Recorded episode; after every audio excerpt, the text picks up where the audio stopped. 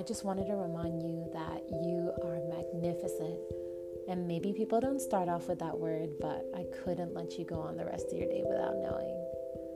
My name is Cassandra, and this is the What Do You Need podcast. Positive self talk, reassurance, affirmation, these are some things that some people go without, and maybe they didn't realize that they need it. I'm going to do my very best to provide that for you. And we together will build this positive self talk so you can provide it for yourself.